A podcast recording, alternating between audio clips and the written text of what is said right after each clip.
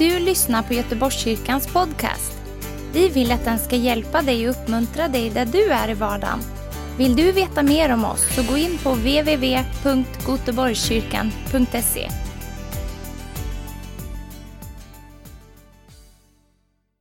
Tack så mycket Sara. Så gött att se er och eh, att vi också kan fira gudstjänst och ha människor både här i lokalen men också som följer oss på olika sätt digitalt via sin padda, tv eller mobiltelefon eller vad det nu är, kanske till och med att man sitter vid en dator eller tv-apparat. Så kan det vara. Jag har ju haft den stora glädjen att få köpa in en padda. Ni tänker att det där kommer du aldrig att klara av. Nej, jag kom precis på att skärmsläckaren släcks ju av hela tiden och så ska jag liksom trycka in lösenord och koda. Så men hur löser jag det här nu? Och jag är inte så jätteteknisk, men jag, jag tror att jag lyckas. Ni märker om det blir lite stopp och så, så är det för att jag... Och egentligen ska det nu stå upp på något sätt, eller hur? Ja, men jag har fixat det. Så. Jag vet att man kan göra på ett annat sätt, men jag kommer inte riktigt på det nu. Eh, jag eh, är också väldigt glad och, och tacksam för eh, att vi har kunnat predika från Apostlagärningarna. Och nu när vi är i kapitel 21 så säger de som har liksom försökt att predika utifrån apostlagärningarna förut, att här brukar man stanna. Och jag har faktiskt en kollega som, som eh, stannade redan i kapitel 19, för nu blir det lite svårare. Och det är inte att det är ett svårare teologiskt, utan det är svårare att lägga ut texten. Det är inte lika tacksamt, om du nu förstår vad jag menar. För apostlagärningarna är väldigt tacksamt, det bara slår emot en, inspiration, du bara bläddrar i det och så tänker du det där kan jag predika om. Nu blir det berättelser och det är mycket rättegångar och det är mycket eh, förföljelser och det är mycket ilska, men det är också mycket härligt mitt i allt det där.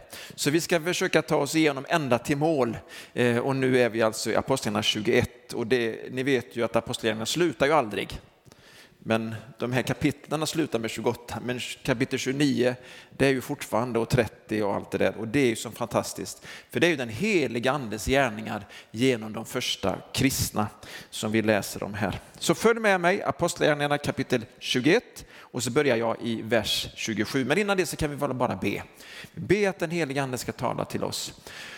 Det är två frågor som Paulus ställer sig till Herren när han får ett möte med Gud. Och det är, vem är du Herre? Och andra frågan, också viktig, vad skall jag göra Herre? Det är väl bra frågor att ställa sig i början av en predikan. Så Gud, vem är du Herre? Vi vill lära känna dig ännu mer. Vi vet att du är vår frälsare, vår befriare. Vi vet att du är Jesus Kristus. Vi vet också att du har gett oss helig ande. Men vi frågar också vad ska vi göra? Det är mycket som vi redan vet att vi ska göra och det, det ska vi göra också. Men också det där personliga, den där kallelsen, det där tilltalet som du har för oss, för familjen, församlingen, där jag är och verkar på min arbetsplats, i min skola, i min vardag. Vad ska jag göra, Herre? Eller i situationer, omständigheter som vill förstöra för mig, trycka ner mig. Vad skall jag göra Herre? Eller inför de här stora valen. Jag ska välja och det finns så många options. Vad skall jag göra? Vad skall jag välja Herre? Så far, du vet att många ber den bönen överallt nu. Jag ber den bönen också. Led oss Gud och tack att du använder människor. Amen. Halleluja. 27, vers 27, Apostlagärningarna 21. De sju dagarna närmade sig sitt slut när judarna från Asien fick se Paulus i templet. De hetsade då upp hela folkmassan, grep honom och ropade Israelitiska män, hjälp oss! Det är den här mannen som överallt undervisar alla och talar mot vårt folk och mot vår lag och denna plats. Och nu har han dessutom tagit med sig greker in i templet och orenat denna heliga plats. Där de nämligen sett, tidigare sett Trofimus från Efesos ute i staden tillsammans med Paulus och räknade med, alltså antog, att Paulus hade tagit honom med sig in i templet. Hela staden kom i rörelse och folk strömmade till. De grep Paulus och släpade ut honom ur templet. Och genast så stängdes portarna. Alltså, vad är det som händer? Så mycket vrede på en gång. I de här kapitlen innan så har Paulus eh, undervisat i en offentlig lokal under ett par år. Och hela Asien, alltså en del av nuvarande Turkiet, nåddes av Guds ord. Alltså alla människorna där nåddes på ett eller annat sätt genom att han undervisar i en skolsal. Därför att de troende, de berättade för andra.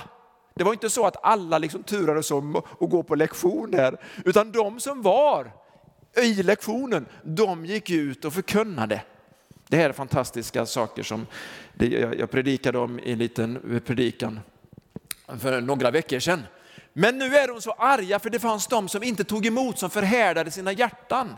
Alltså judar som inte tog emot Jesus, utan som blev istället arga. Och nu är de i Jerusalem Alltså de bodde i mindre Asien, nuvarande Turkiet, men nu är de i Jerusalem och tror att de ska få lugn och ro i sin religion och tradition. Och så är Paulus där också med den här läran om Jesus. Och nu liksom får de med sig folk, liksom, vi måste ta bort den här mannen. Han måste försvinna. Han är ett hot mot vår religion, mot vår tradition. Religiös vrede är en fruktansvärd vrede. Missförstå mig rätt. Religionskrig är något fruktansvärt. Förföljelse i Guds namn, det är vanvördigt. Hat i Guds namn.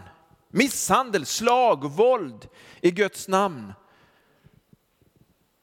Det är fruktansvärt. De här människorna liksom använde sin religion för att ta död på Paulus. Han var ett hot.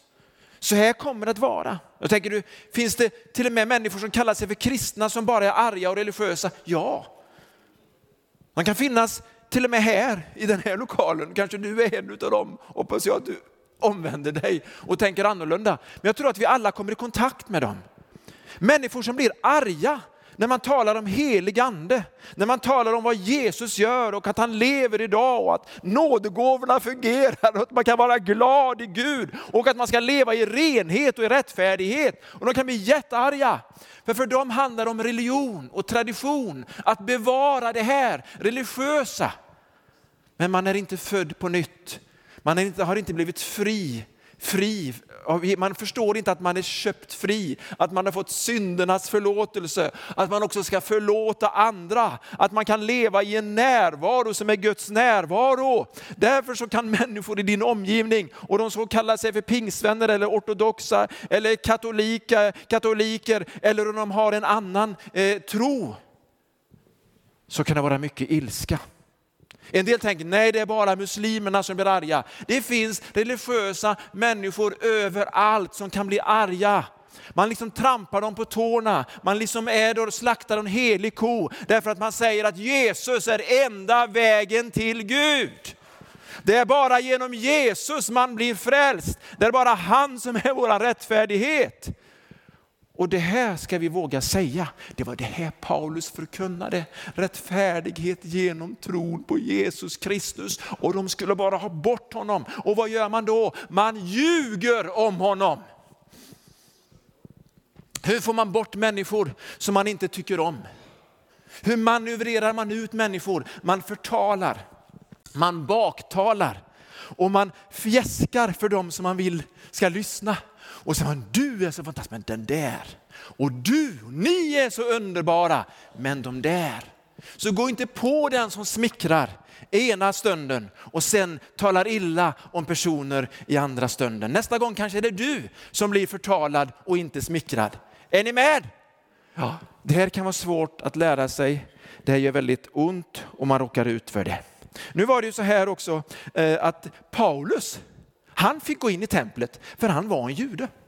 Han fick gå in till förgården, fick alla, kallas för hedningarnas förgård, början av templet, där fick alla gå. Men inne i templet, där var det liksom en skylt Att om, ni, om du inte är en sann jude så får du inte gå in här. Om du är hedning och går in här i templet, ja då så riskerar du döden.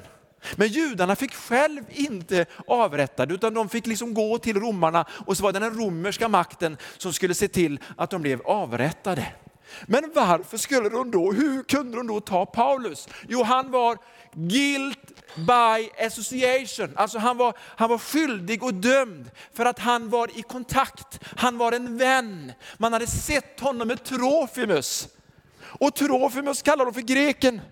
Alltså inte ens där hade de rätt. Han var från Efesos, alltså en del utav, en del utav Turkiet. Ni vet, man bara liksom säger någonting, man är arg. Om man ska säga något argt, ja, den där, han, är, han, är liksom, han är utlänning, eller i Sverige kanske han är, han är turk. Man vill, man vill säga någonting, man vet inte ens var de är ifrån. Man bara säger någonting som man tror att människor ska bli arga. Och på den tiden så kunde de kalla alla icke-judar för greker. Hur kunde han säga det? Jo, Jesus han talar ju och han berättar ju att evangeliet är för alla människor, eller hur? Men judarna tog inte detta till sig. Så min önskan är, och min bön är, att inte vi ska bli så introverta i vår kyrka som judarna var på den tiden. Man bara trodde evangeliet, eh, eh, liksom, eller budskapet om Messias, det är bara för vårt folk. Eller den kristna tron, det är bara för de som går till kyrkan eller växer upp i kyrkan. När jag blev frälst ute på Hönö och Öckerö så var jag arg i början. På alla de kristna som jag kände, som inte hade berättat för mig. Som inte hade bjudit med mig på en enda barnsamling, ungdomssamling. Jag tänker, det var för att du luktade illa och du var så korkad. Och så här. Jag var ganska så normal. Han säger ganska så normal för det är ju subjektivt. Men jag undrar, varför, varför bjuder de inte med mig? Jag tänkte liksom, när jag var nyfrälst, jag ville bjuda med alla. Då förstod jag, de hade ju inte upplevt Jesus på samma sätt.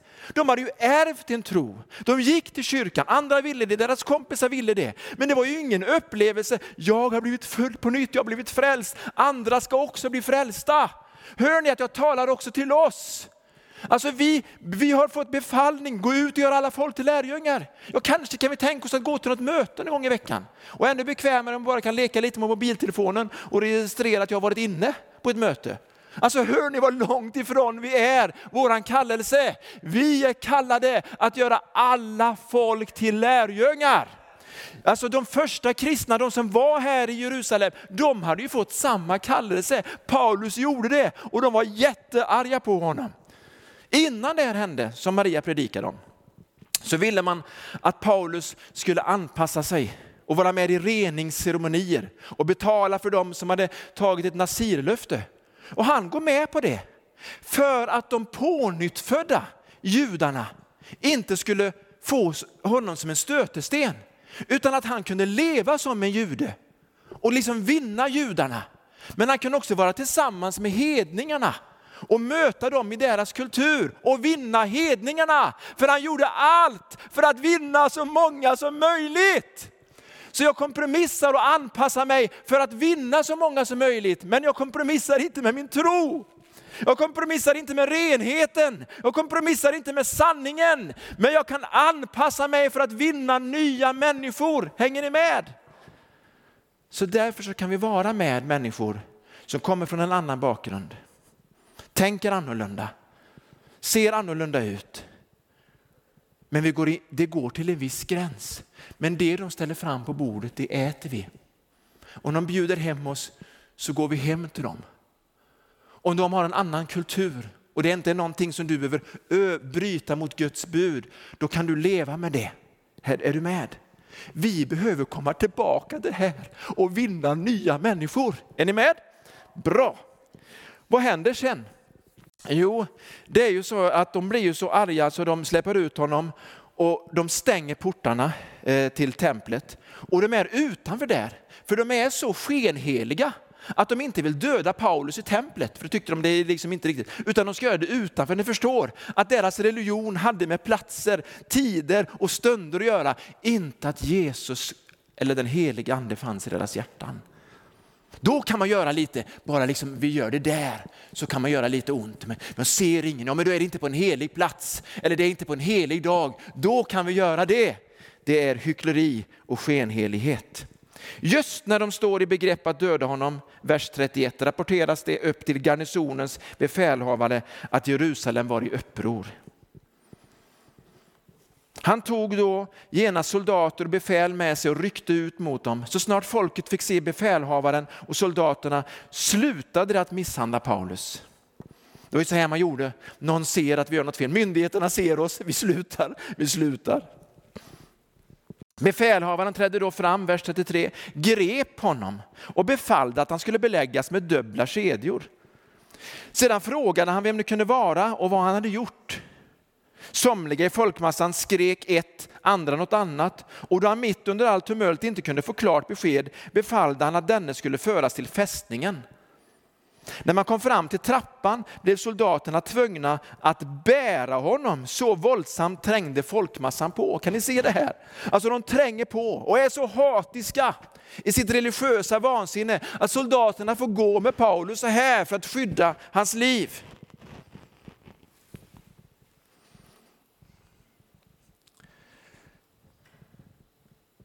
Ty det följde efter och skrek bort med honom. Just när Paulus skulle föras in i fästningen frågade han befälhavaren, får jag säga något till dig? Så säger han någonting. Du, du, du, pratar, du kan ju grekiska, säger befälhavaren till Paulus. Ja, men, då är du alltså inte Egypten som gjorde uppror för en tid sedan och förde de 4 000 knivmännen ut i öknen.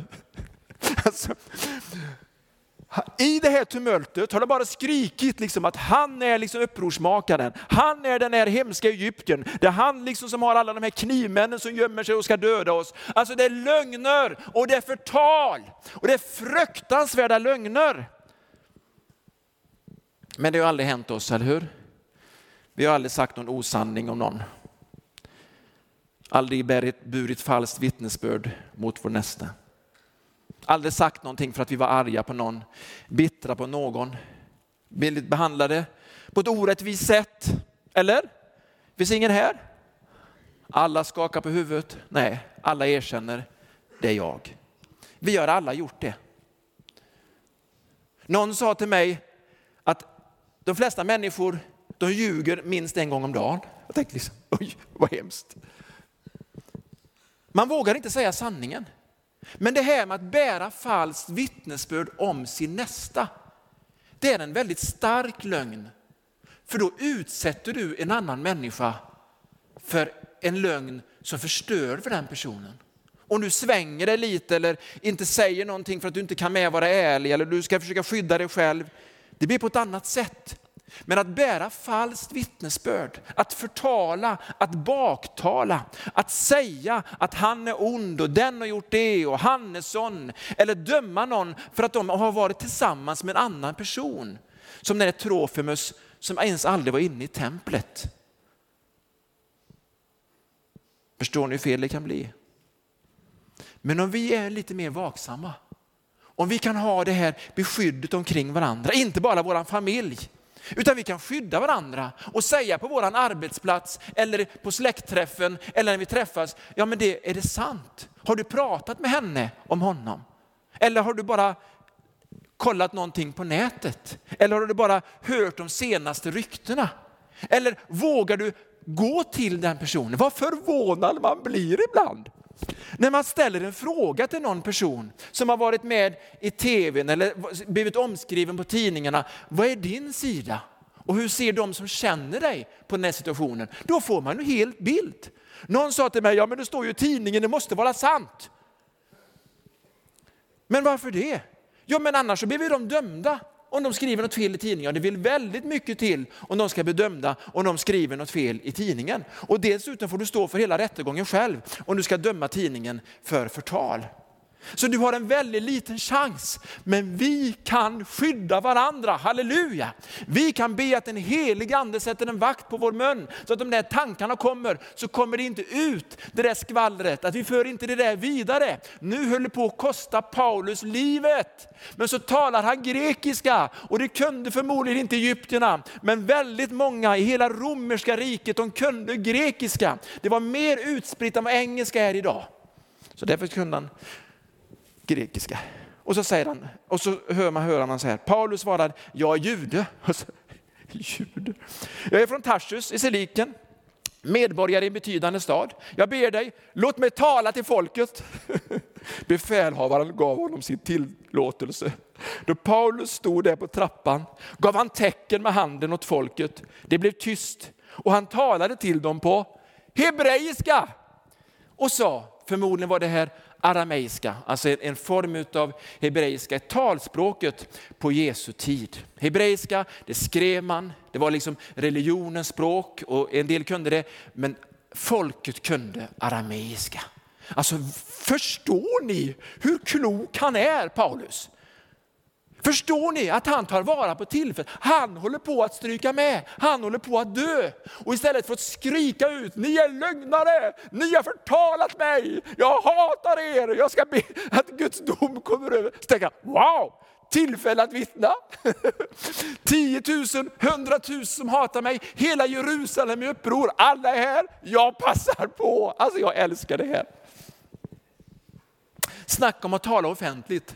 Alltså man, man blir förd på grund av folkmassans vrede, på grund av drevet via massmedia, så får man ett tillfälle att tala. Och så talar man inte dom. Då, vad gör han för någonting? Vad berättar han för någonting? Hör här vad han säger. Det här är helt fantastiskt. Han ger sitt vittnesbörd. Alltså det är svårt att lägga ner eller argumentera bort någon annan. Och han säger vittnesbördet på deras eget språk. Och alla lyssnar. Wow! Bröder och fäder, alltså väldigt mjukt. Inte liksom ni eh, miss, missfoster, ni liksom hatiska judar, ingenting sånt där. Bröder och fäder, lyssna på vad jag har att säga till er till mitt försvar. Huh? När du hörde att han talade till dem på hebreiska blev de tystare. Och han fortsätter, jag är jude född i Tarsus i liken, uppvuxen här i staden. Och en Jerusalembo, en utav oss. Alltså det är lite min kommentar där, det, det förstår ni va? Vid Gamaliels fötter blev jag grundligt undervisad i vår fädernärda lag och jag var lika ivrig att tjäna Gud som ni allesammans är idag. Jag förföljde den vägen ända till döds och grep både män och kvinnor och satte dem i fängelse. Förstår ni, nu har han dem verkligen. Wow! Det är ju, liksom, det är ju han. Ja, det har vi hört talas om. Han var ju liksom ledaren mot dem som rasade mot kristna. Överste prästen kan vittna om det, hela Stora rådet kan intyga. Oj, oj, oj, han känner dem, våra ledare. Av dem fick jag med mig brev, alltså rekommendationsbrev till bröderna i Damaskus, som inte var de troende i Damaskus, utan som var de judarna som också ville vara med och döda de kristna. Och han for dit för att gripa också de som fanns där och föra dem till Jerusalem, där de skulle få sitt straff. Men då jag var på väg, nu kommer vittnesbördet, och närmade mig Damaskus, han var väg upp mot Syriens trakter. Omgavs jag vid middagstiden plötsligt av ett starkt sken från himlen. Jag föll till marken och hörde en röst säga till mig, Saul, Saul, varför förföljer du mig? Jag frågade, vem är du Herre? Han svarade, jag är Jesus från Nasaret, den som du förföljer. Det som var med mig såg visserligen ljuset, men rösten som talade till mig uppfattade det inte. Jag frågade, vad ska jag göra Herre? Herren sa till mig, stig upp, gå in i Damaskus. Där ska du få veta allt som du är utsedd att göra. Wow! Saul, det blir ju liksom det hebreiska namnet som Paulus hade. Det var det hans tilltalsnamn, förmodligen det som mamma kallade honom. Herren säger också Saul. Saul, varför förföljer du mig? Alltså, Jesus säger inte Saul, varför förföljer du de kristna? Utan varför förföljer du mig? Därför Jesus identifierar sig så med de troende, med kroppen. Så när någon förföljer oss så förföljer man Jesus. Det vi gör, det gör vi i Jesu namn. Det någon gör emot oss, det gör man emot Herren. Förstår ni? Men också det vi gör mot våra bröder och systrar, det gör vi mot Herren. Så inte vill vi väl tala illa, eller såra, eller skada våra bröder och systrar i avundsjuka. Ja men då skadar vi också våran Herre. Han är ett med oss. Den är. Det var liksom helighet nivå ett. Det kan vara väldigt svårt att förstå. Men när vi förstår det här att Jesus han är ett med sin församling har vi en helt annan respekt för varandra. Älskar varandra så mycket att vi inte talar illa om varandra. Att vi inte sågar varandra. Att vi inte nedvärderar församlingen. Och sen så kommer nästa, eh, så står det så här, de som var med Paulus, de liksom upplevde också kraften. De upplevde också ljuset. De hör också rösten. Men de ser inte Jesus. Alltså, man såg ljuset, man upplevde, man kanske fick goosebumps. Det var wow, men man såg inte Jesus. Alltså det räcker räcker inte att bara få lite känslor. Han var där, han var närvarande. Vi behöver också se honom, förstå honom, att han uppenbaras för oss. Hänger ni med? De hör en röst, de hör ljud. Men de uppfattar inte vad han säger. Människor kan sitta så här i en gudstjänst eller följa en gudstjänst. Man hör ljud, man hör orden, man hör gudsordet. En del bara, wow, jag, jag, jag fick någonting. Andra, äh? jag hör ljudet, det är för högt idag. Jag hör ljudet, han skriker, pastorn där framme. Jag hör ljudet, det är någon som går i gången. Jag hör ljud, man hör ljud. Men man uppfattar inte tilltalet ifrån Gud. Så jag frågar dig, ser du bara ljus? Hör du bara ljud? Eller är det så att du också uppfattar orden, uppfattar vad Herren säger till dig, det som han talar till dig om just nu. Så min bön är att du ska höra vad Herren säger till dig, inte bara uppfatta ljud och ljus. Vers 10, jag frågade vad ska jag göra? Och då så säger Herren till honom, du ska gå till Damaskus. Vi kanske frågar Gud, vad ska jag göra? Då tänker vi, Gud svarar med en gång. Nu, han är här. Vi har en upplevelse, det är ett starkt möte. Många känner så, wow, han är här. Och så, vad ska jag göra? Och så får vi bara reda på att gå ett steg till, gå dit. Alltså det här är inte riktigt så vi vill ha det. Vi vill ha, det, vi vill ha steg ett, vi vill ha steg två, steg tre. Talar jag, är det någon mer som tänker som jag? Hur många vill ha alla stegen? Varför tror ni att Gud bara ger steg ett? Det får vi fråga honom en dag. Jag tror att det handlar om lydnad och trofasthet. Ditt ord är mina fötters lykta, ett ljus på min stig. Vi får ett steg i taget. Och så står det så här, men, vers 11, men då jag på grund av strålglansen från det ljusskenet inte kunde se, tog mina följeslagare mig vid handen och jag kom in i Damaskus. Ananias, en from och lagtrogen man som alla judar i staden talade väl om, kom till mig och ställde sig vid min sida och sa, Saul, min broder, du får din syn igen. Och i samma ögonblick kunde jag se honom. Då sa Ananias, våra fäders Gud har utvalt dig till att lära känna hans vilja. Och nu kommer det. Han har bett om Guds ledning. Vad ska jag göra? Och så skickar Gud en broder, en Ananias, som säger till honom, du är utvald att lära känna hans vilja och till att se den rättfärdige och höra hans röst. Du ska vara hans vittne inför alla människor och vittna om vad du har sett och hört. Och nu, varför tvekar du? Stå upp och låt dig döpas och tvättas ren ifrån dina synder och åkalla hans namn.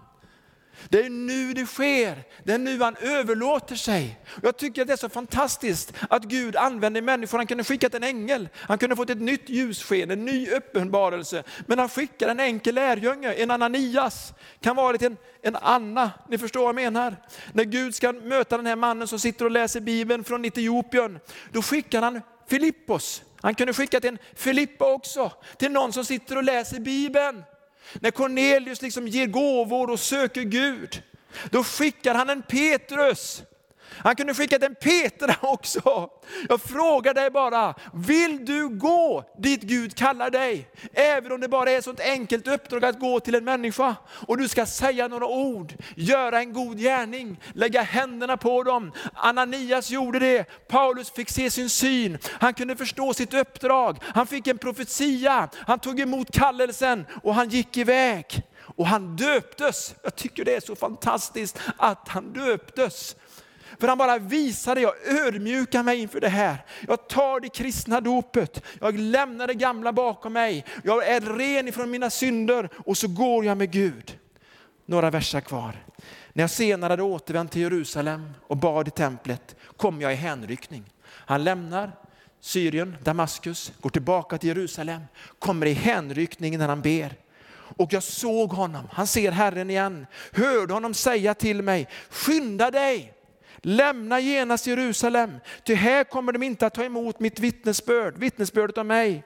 Jag sa, Herre, du vet att de vet att jag i den ena synagogan efter den andra lät fängsla och piska dem som trodde på dig. Och när ditt vittne Stefanus blod blev utgjutet stod jag själv där. Jag hade gått med på det och vaktade kläderna åt dem som dödade honom. Och vad säger Herren liksom när Paulus säger det här? Liksom, jag är inte värdig. Jag var den som hatade mest. Och när de tar död på Stefanos så är jag klädvakt och jag gillar det. Jag tror att Paulus blev så berörd av Stefanos som bara lyser och bara säger förlåt dem. Stenarna kommer på Stefanos, det är liksom att det bekommer honom inte. Han bara överlämnar sig till Gud. Och det står Paulus liksom med sitt hat. Herrens ande var i den mannen. Jag trodde aldrig kunde släppa honom. Och han tänkte jag ska leva med det dåliga samvetet, jag ska sona för mitt brott resten av mitt liv. Vet du vad Jesus säger till honom? Han säger gå. inte gå bort, inte försvinn, utan gå ut. Jag ska sända dig ut till hedningarna långt borta. Det var ju det som var hans kallelse. Han behövde vara med om det här för att han skulle nå grekerna, icke-judarna, hedningarna. Vi är ju alla hedningar för vi är icke-judar de flesta utav oss, eller hur? För att vi skulle nås utav evangeliet. Gud använde den människan som kanske var ondast mot de kristna, vände honom totalt, gjorde honom till en lidande tjänare som går igenom ett meningsfullt lidande, ger sig hän. Men när han säger att han ska nå hedningarna och gå ut till hedningarna, att Messias har kallat honom att gå ut till hedningarna, då får de ett nytt raseriutbrott. Men det är nästa predikan, på Frank vers 25. Då ska de döda honom. Men han fick tala till punkt. Han fick ge hela sitt vittnesbörd. Och man tror att det kan ha varit hundratusentals människor som nåddes den dagen av hans vittnesbörd. Och det bara slutar med att säga, nu ska jag gå ut till hedningarna. För Herren har kallat mig till att nå dem som ingen annan når. Vill du vara med och gå ut till någon som ingen annan når?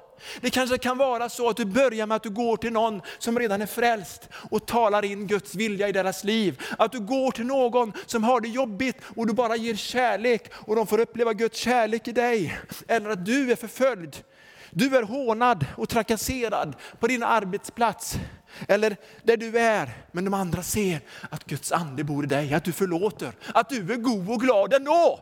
Halleluja! Förstår ni hur Gud kan använda oss? Kan vi säga amen? Amen. Varsågoda, lovsångsteamet. Jag slutar lite abrupt där, men det kan ju vara bra också.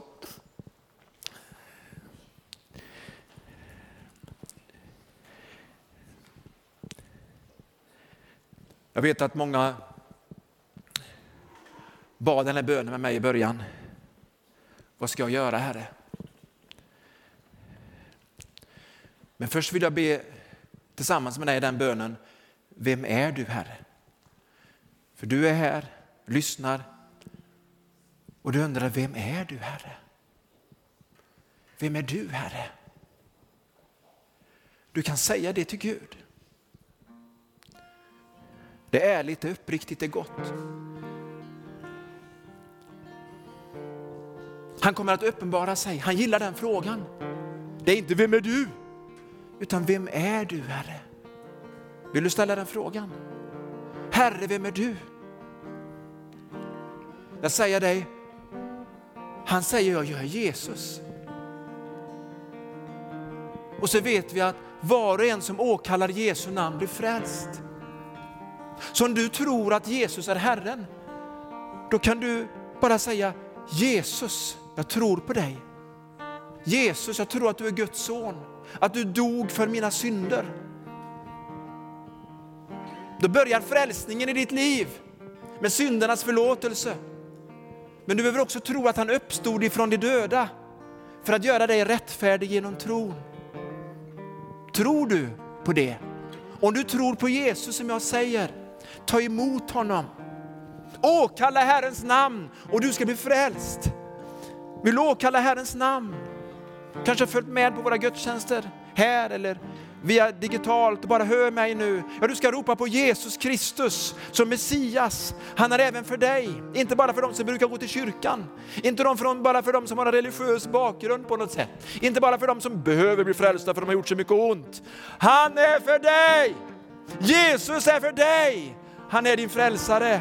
Men om du inte ödmjukar dig, om du inte klär den tron och bara säger Jesus, jag tror på dig då kommer inte han att tvinga sig på dig. Han kommer att uppenbara sig för dig. Han kommer att kalla dig. Han kommer fortfarande att älska dig. Men han vill att du frivilligt ska säga jag tar emot. Vill du ta emot? Vill du ta emot så du kan sträcka din hand här inne i gudstjänsten? Du kan sträcka din hand just nu. Ska be för dig, ska be för dig. Är det någon mer så bara sträck din hand. Ska be för dig. Och du också som är hemma ska be för dig. Ska också du som bara sitter där, ja men det är ju ingen som ser mig, ja men Herren ser ju dig. Hallå, Herren ser dig. Men du behöver göra någonting, men du behöver också säga Jesus Kristus, fräls mig. Jesus Kristus, jag tar emot dig. Och säg Jesus, du är min Herre. Det här är så fantastiskt. Också andra frågan, vem är du Herre? Följs ju av nästa fråga, vad vill du Herre? Vad vill du Herre med mitt liv? Kanske du ska vara en sån där Anna, Ananias, Petrus, Petra. En sån där Filippos, Filippa som bara, ja men jag går till någon. Gud kallar änglar, ja. Men för att förmedla evangeliet kallar han människor, dig och mig. Halleluja! Jag vill vara en av dem. Alltså jag älskar det där när jag får prata med någon. Jag älskar det när jag bara får komma till någon. Ge dem en bok, en hälsning. Åh, visst är det härligt? Men det är sån kamp innan. Jag vill gärna, jag vill inte, åh vad jobbigt, vad ska de säga, vad ska de tycka, vad ska de tänka, nej det är så pinsamt. Jag vet hur det känns, jag har också ett kött som ska dö. Men när man gör det, wow! Lydnadens glädje är fantastisk, jag vill att du ska få uppleva den dagligt basis. Men du kan också få kallelsen att förkunna för tusentals, för hundratals. Men det är både offentligt och i hemmen, både för massorna men många gånger ser vi det till en person. Någon kommer till dig, någon kommer till mig, jag kommer till någon. Ska vi stå upp? Stå upp bara några minuter. Några minuter. Tack Jesus. Jag vet att du som sitter framför din padda känner dig jättedum nu när du ställde dig upp. Men ibland får man göra en sån grej. Man känner att jag är med. Herrens ande är ju överallt. Han talar till dig just nu. Det är många som säger, vad, vad ska jag gå, vad ska jag göra? Och jag vet att en del blir så frustrerade när de bara får ett steg.